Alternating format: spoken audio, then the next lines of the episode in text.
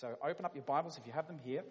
I'm going to read from Luke chapter 11, verse 1, and uh, then I'm going to pray God's help this morning. Luke chapter 11, verse 1.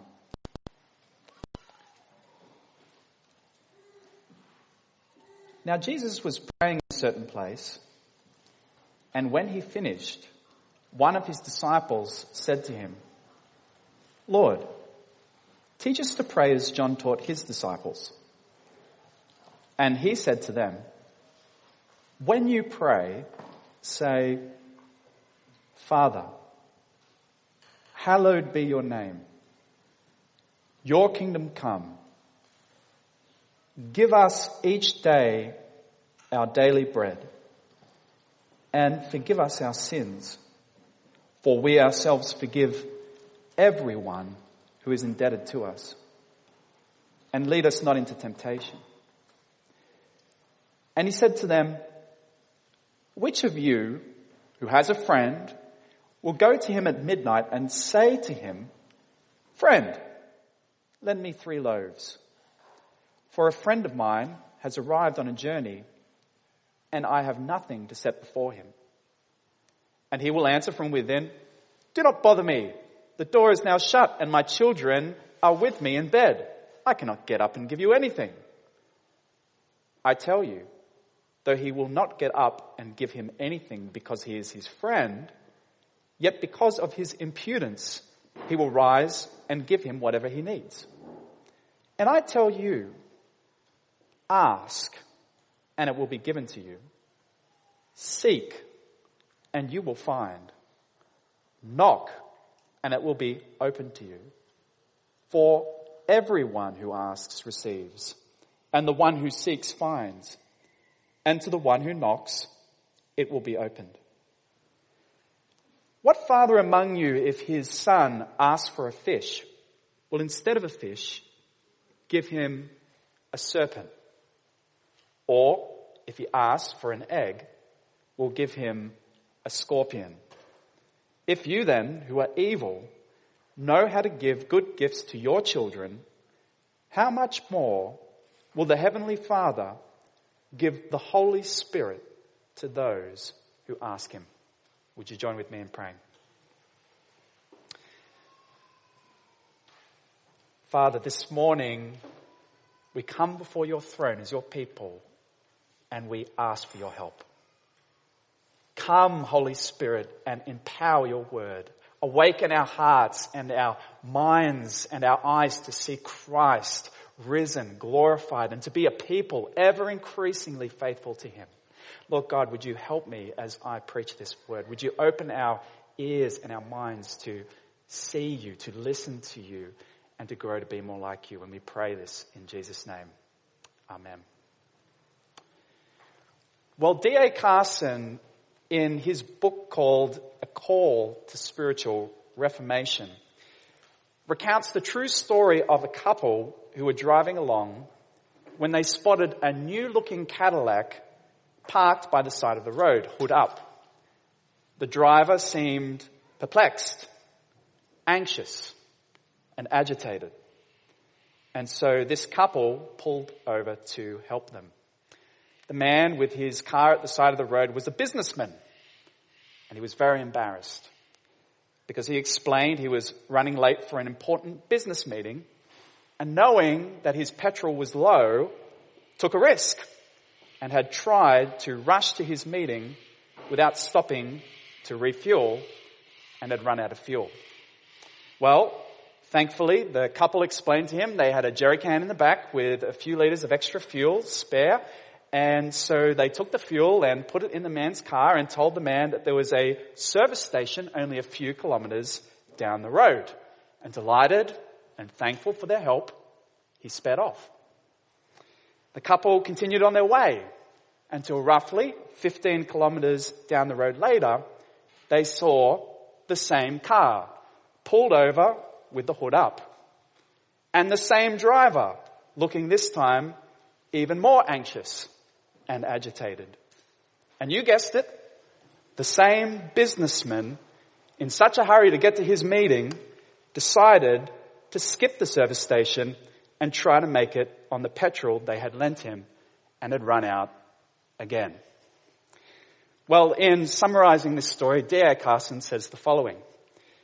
It is hard to believe anyone would be so stupid until we remember that that is exactly how many of us go about the business of Christian living. We are so busy pressing on to the next item on the agenda that we choose not to pause for fuel. Ouch.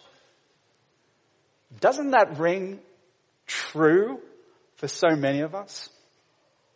Simply not pausing for something as simple as refueling. For so many of us, we do not see prayer as the highest of all priorities in life. Accessing the fuel that we need to keep going. Communing with the living God. It's kind of an optional extra for us if we get around to it, which of course we rarely do. Here's a question for us. Here's a difficult question for us. What's your honest initial reaction to hearing that we have another prayer meeting at church? Is it excitement for the privilege of gathering with the saints? The opportunity to ascend before the throne and encounter the living God? Or is it excitement for a night off? Because I don't go to those. Or maybe dread because you do go, but not willingly, you kind of get dragged along fearing what people might think if you don't show. Why do we do this? Well, the answer is, I believe we often struggle to pr- believe that prayer does anything at all. It feels like talking into the air. It feels like nothing happens. I mean, maybe God isn't interested. I think sometimes we struggle to pray because of bad theology. We believe God is sovereign, therefore everything must be predetermined, right? So what's even the point of praying? And I think for many of us here in, in this neighborhood, intuitively we, we believe that God helps those who help themselves. And so we back ourselves to just get on with it. You know, Paul Miller in his book, A Praying Life, says this. He says, if you are not praying, then you are quietly confident that time, money, and talent are all you need in life. It's so true, isn't it? You know, last week we witnessed Jesus teaching his disciples what they should pray, letting them into his very heart and the different things that should be on their heart.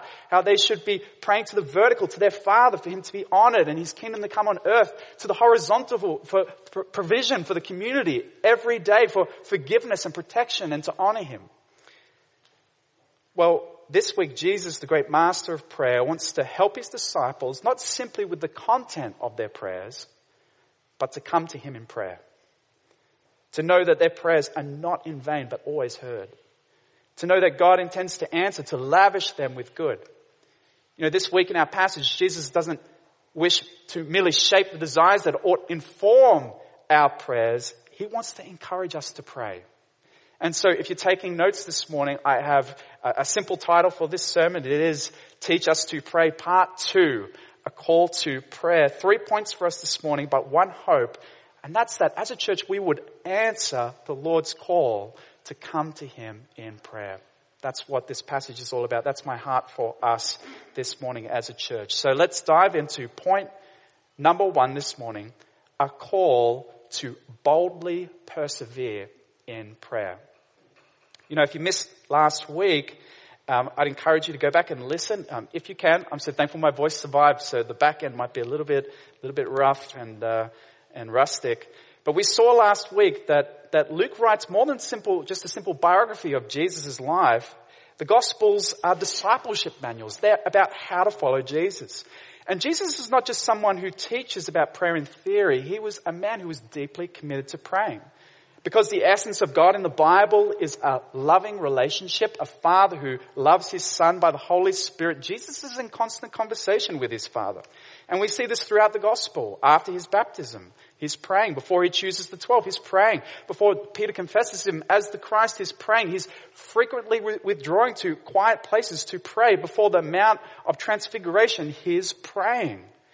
And Jesus is letting his disciples into his very prayer life here. This is the very heartbeat of God himself, God the Son himself. And just as last week it was the content of his prayers, the thing he things he asked the Father to do. This week he wants to see what motivates his prayers and the call of these disciples to a life of prayer. And Jesus does this by giving the disciples two short parables. Read with me the first one again in verse 5. And he said to them, Which of you who has a friend will go to him at midnight and say to him, Friend, lend me three loaves? For a friend of mine has arrived on a journey and I have nothing to set before him. And he will answer from within, do not bother me. The door is now shut and my children are with me in bed. I cannot give, get up and give you anything. I tell you, though he will not get up and give him anything because he is his friend, yet because of his impudence he will rise and give him whatever he needs. You see, in this first parable, a man is caught out when a friend arrives from a long journey in the middle of the night. And this wouldn't be an uncommon thing uh, in Jesus' days. They're living in a hot climate, and so traveling in the evening to avoid the heat of the day would be a common practice. But when the man in this parable's guest arrives, he realizes he hasn't got food at all to serve him. And I guess reading with our culture in mind, you might think, well, what's the big deal? No big issue, right? Just drop into Macca's, 7-Eleven, grab something from the house or from after hours. But in first century Palestine, food wasn't as readily available. There may or may not have been shops in this village, and if they were, they would be closed. And this was before refrigeration, so people would bake to meet the very day's needs and, and would be less likely to have any spare bread. More in our culture, if, if someone arrived unexpected in the middle of the night, um, well, at least I'm giving you somewhere to sleep is what you might be tempted to think. Uh, no big deal if I have nothing in the house. That's on you. Next time don't rock up unannounced at, at midnight at 12 a.m. But in many cultures, even to this day, it was incredibly important to be able to extend hospitality to a guest. Especially in this case, a guest who is a friend. You know, I saw this living in Indonesia. People with incredibly little would serve you lavish meals, uh, spending nearly everything they have uh, because of the importance of honoring other people, caring for them, caring for a guest. And so to fail to have something to offer for a visiting guest would be something very, very shameful. And so the host of the unexpected guest faces a choice between two embarrassing options. Option number one, endure the shame of having nothing to provide for his guest. Or option number two, endure the shame of waking up a friend in the middle of the night. This is the additional issue. Waking up a friend living close by would not be like me, you know, rocking up at the longies and, and knocking on his window and, you know, just waking up Andrew and possibly Kat, but not the kids. And they could just flick on the lights and grab something from the cupboard and two minutes later he's back in bed. No big deal, right? Well, in the first century, homes were very different. Usually a home was just one room. Uh, likely a, a raised platform at the back end of this one room where the whole family would sleep on mats on the floor. Often, probably on the front side of this one room, on the actual ground, uh, there'd be livestock and cattle. And so, uh, the doors as well at night would be bolted shut. So this man would likely have to wake his entire household and possibly livestock as well.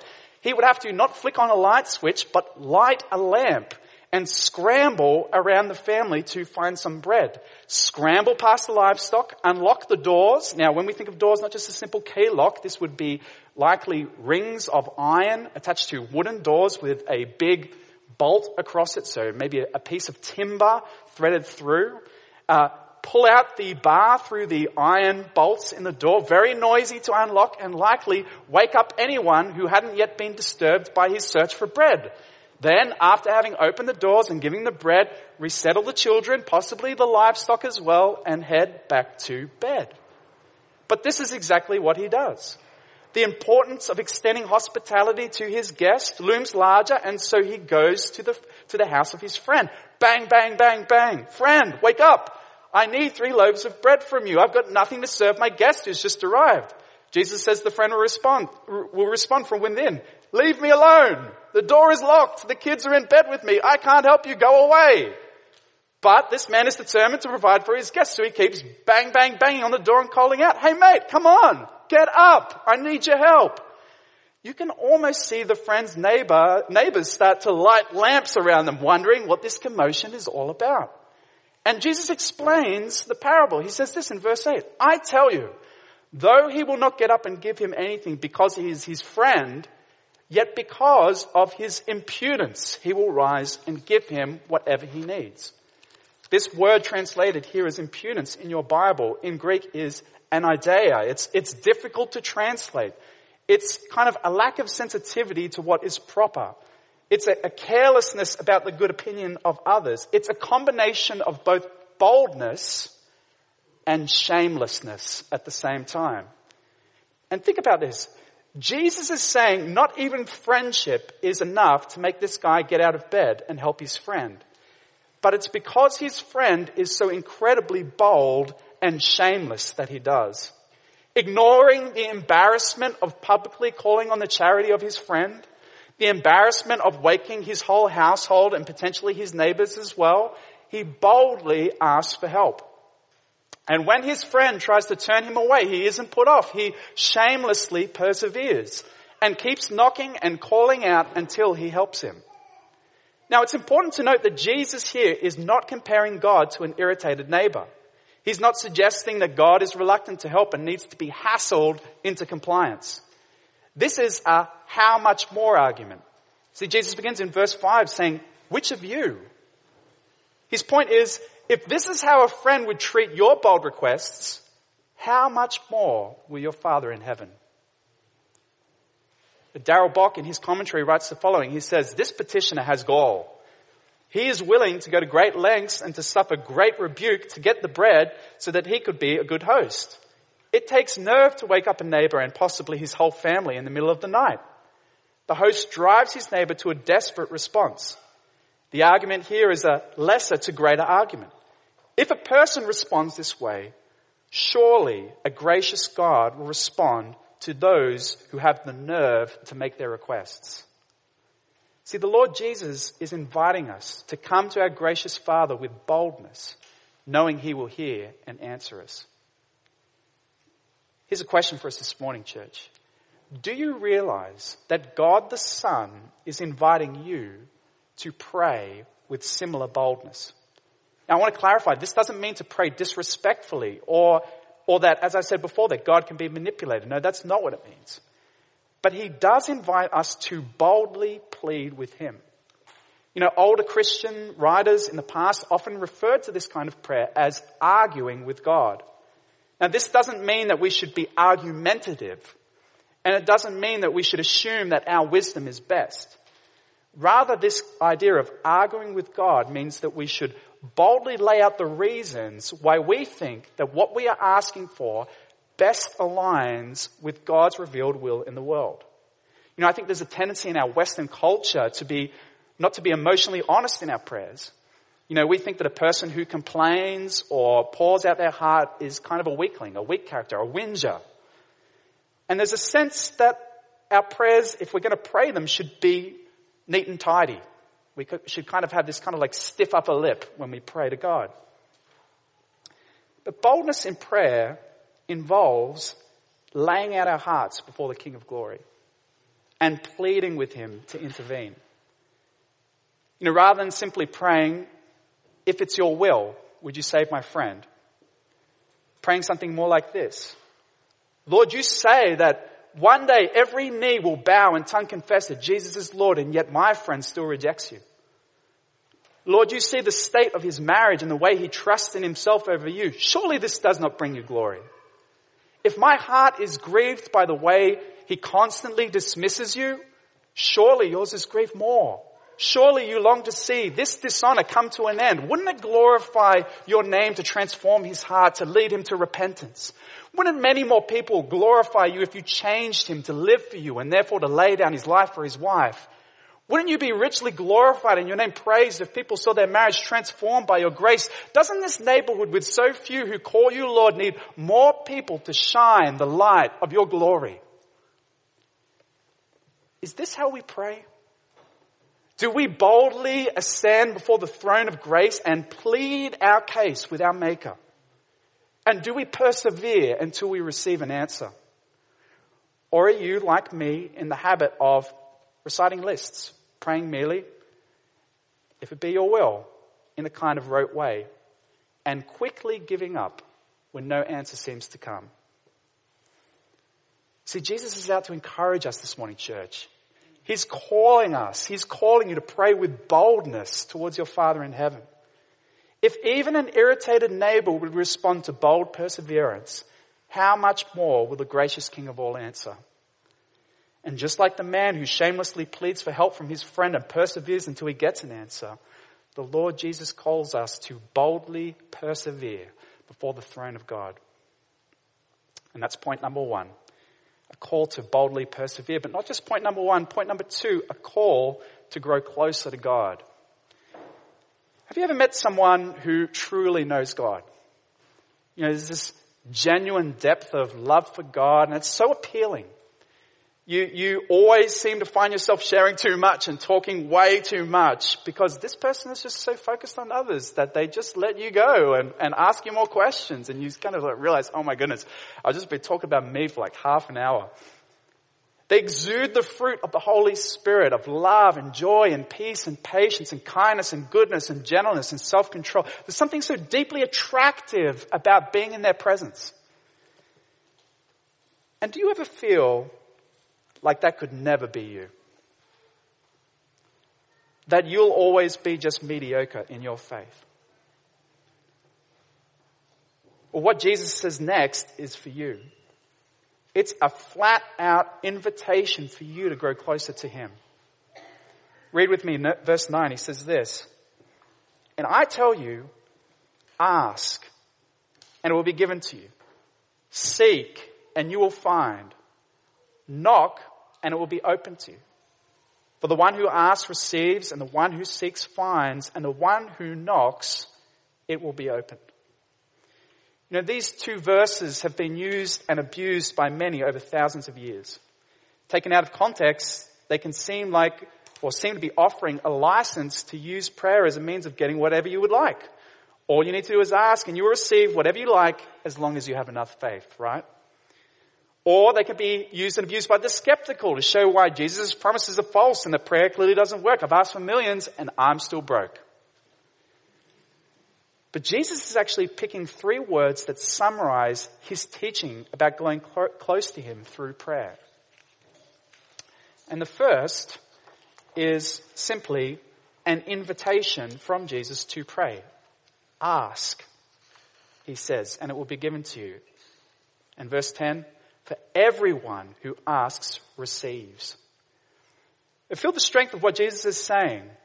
Not just ask and it might be given to you. Not just ask and it could be given to you, or usually will be given to you, or probably will be given to you, or even almost certainly will be given to you. But Jesus says ask and it will be given to you. I mean, how can we make sense of this? Well, Jesus has already explained to the disciples the sorts of things he wants them to ask for. We read them earlier in the Lord's Prayer. When you pray, says Jesus, say, Father, hallowed be your name, your kingdom come. Give us every day our daily bread and forgive us our sins as we forgive everyone who is indebted to us and lead us not into temptation. See, Jesus is not calling us to treat God as a genie to help us hasten the coming of our personal kingdoms, but to see Him glorified and lifted up in this world. Similarly, our prayers will be shaped by our desire to live lives pleasing to Him. When we pray as He has asked for His name to be held in honor, for His kingdom to come, and our, in our homes and our workplaces, Jesus says, it will be given to you. Everyone receives who asks. His question for us, what would it look like to really believe that the things we ask for will be given us as we follow Christ's example in prayer? What amazing power is available through prayer that to ask is to guarantee an answer from God Most High.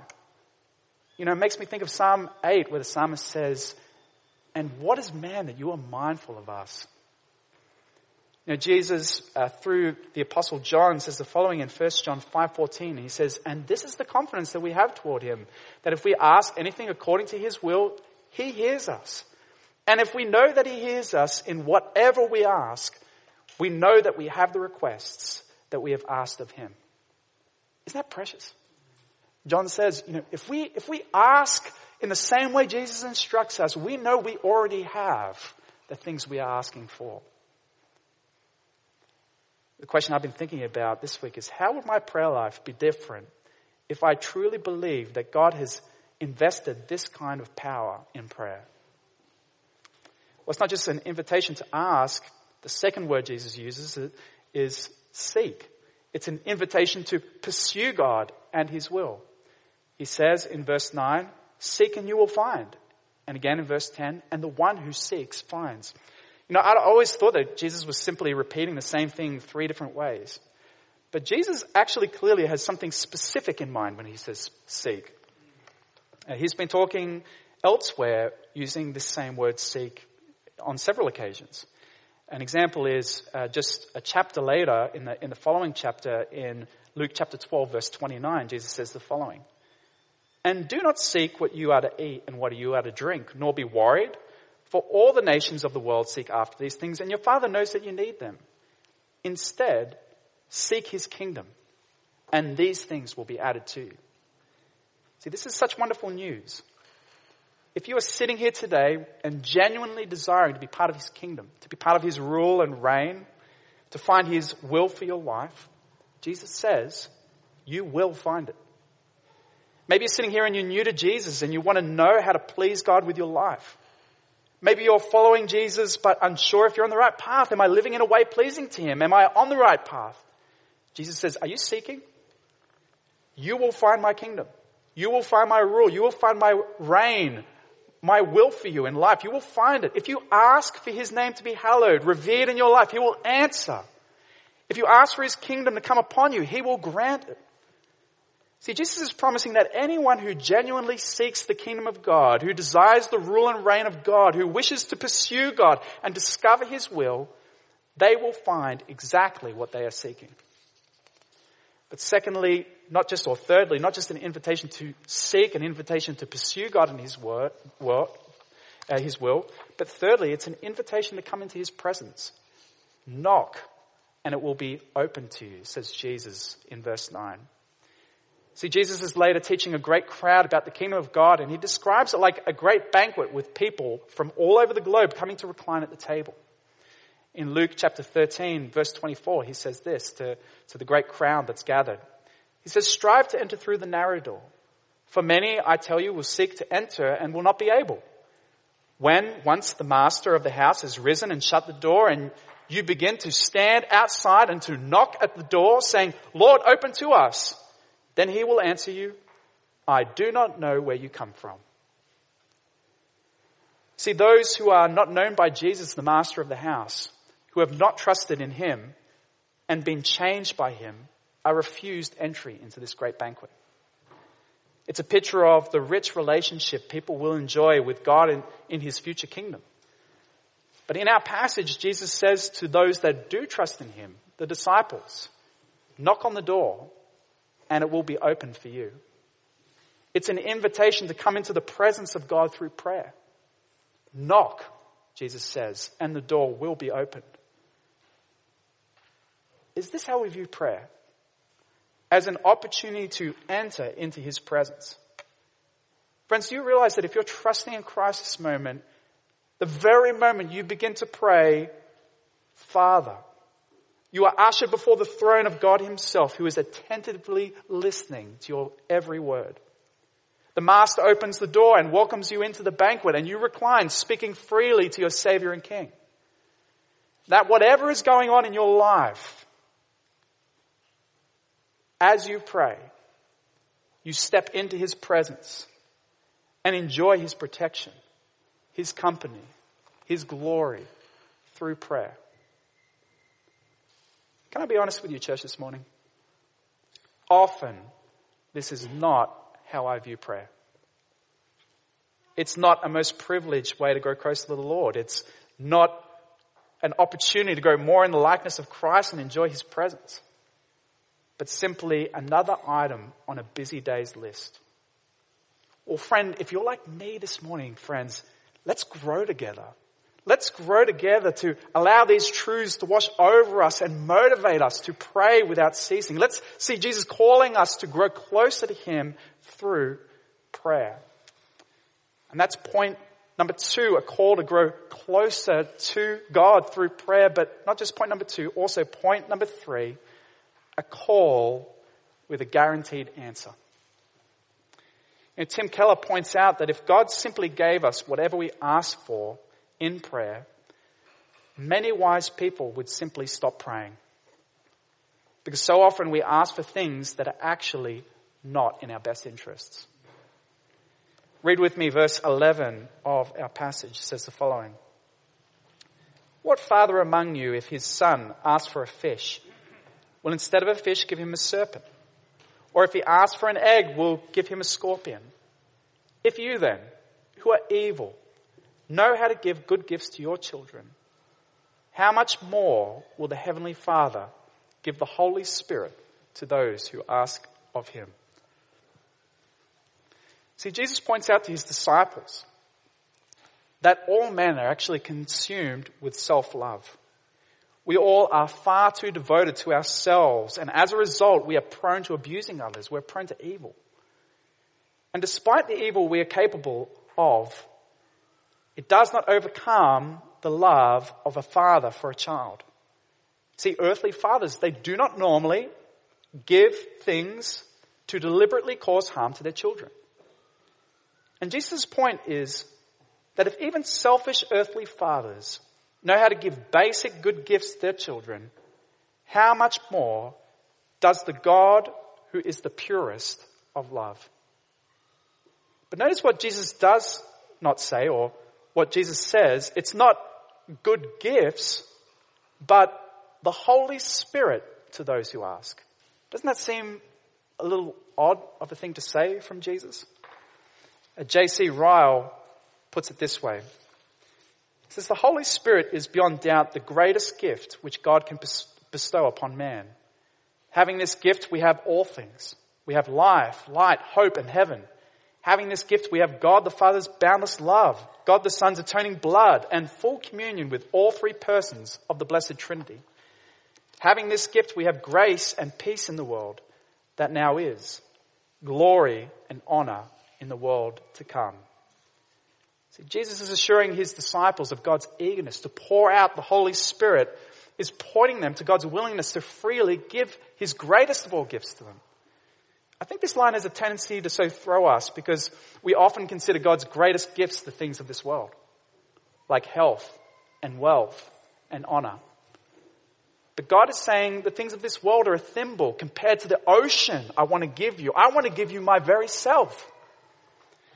Tim Keller says it this way. He says, when you struggle in prayer, you can come before God with the confidence that He is going to give you what you would have asked for if you knew everything He knows, He does care and He loves you boundlessly.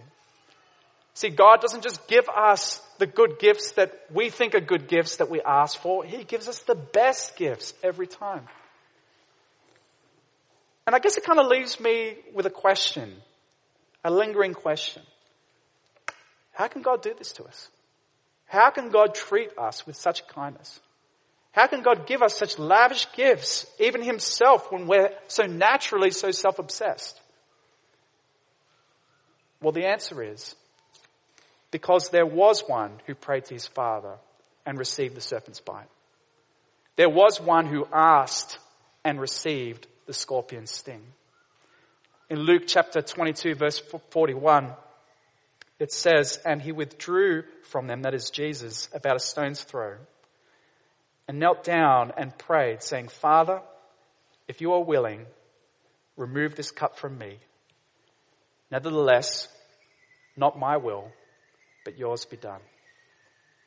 And Jesus prayed to his Father and asked for mercy, but instead he received wrath. See, this was Jesus' great mission in life to die a place taking death, to take all our sins and failures upon himself. God's just sentence for our crimes delivered to Christ in our place. And God raised him from the dead such that anyone who trusts themselves to him can receive the Holy Spirit. To rest assured that the answer to our prayers will always be, my child, take from me my very best. The question I've been just reflecting on this week for myself is, why am I, why, why are we so nervous about making big prayers? Like, God, I'll go anywhere. Like, God, I'll do anything you want me to do. Like, God, I will serve you in any way you please. Why do those prayers make us so fearful? I think the answer is we're prone to think we won't like what God will give us. And then put another way, because we question whether He is good. Well, friends, may Christ's wonderful gift of His life put all questions of His goodness to rest and compel us to come to His feet in prayer. I want to close this message out with a, a story or an account uh, of the life of John Dickson. He's uh, kind of made that sound like he's dead. He's not dead. He's very alive. Um, uh, he's a really wonderful historian, uh, an Anglican minister, and an apologist. And he writes the following. It's an account of his coming to Christ. And he says the following. He says, I have just two spiritual memories of my pre-Christian days. The first is of the lovely elderly lady who lived up the road and who babysat me and my brothers when we were kids. Her name was Elsie. I remember she gave me a sticker when I was about nine which read, Love never fails. I had no idea this was a quote from 1 Corinthians, but I stuck it on my bedhead knowing it had something to do with Elsie's God. The words were strangely special to me as I gazed up at them each night. The other memory is of the Lord's Prayer, Somehow I knew it off by heart and used to recite it when in trouble, not infrequently. Our Father who art in heaven, hallowed be thy name, and so on. I was perplexed, especially after becoming a Christian, as to how I had known a prayer Jesus taught when I had never been to church or Sunday school. The mystery was solved about 10 years later. I was back in my home suburb working as a trainee minister in the local Anglican church. This, of course, was the church that Elsie attended.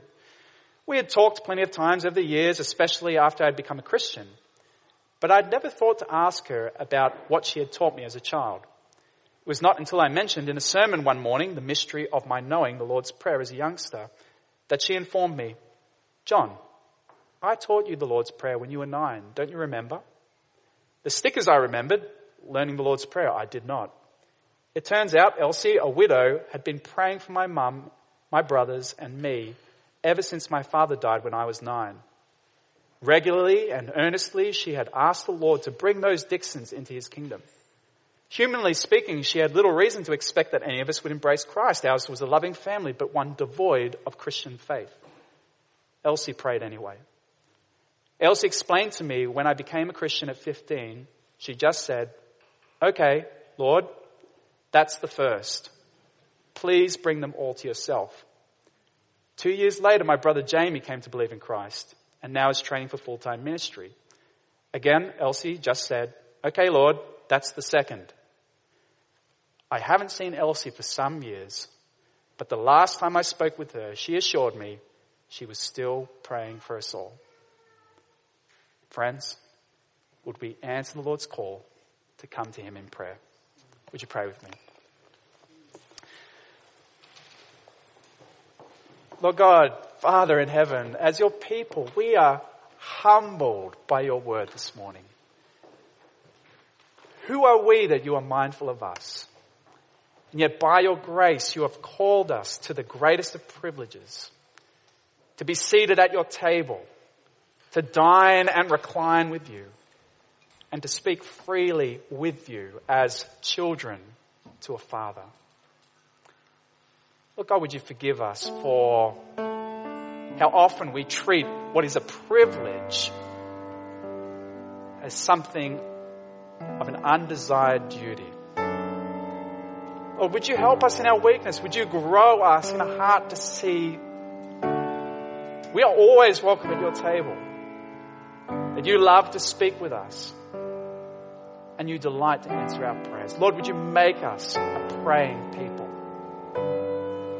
And through our prayers, would many, many more people come to treasure you as their King?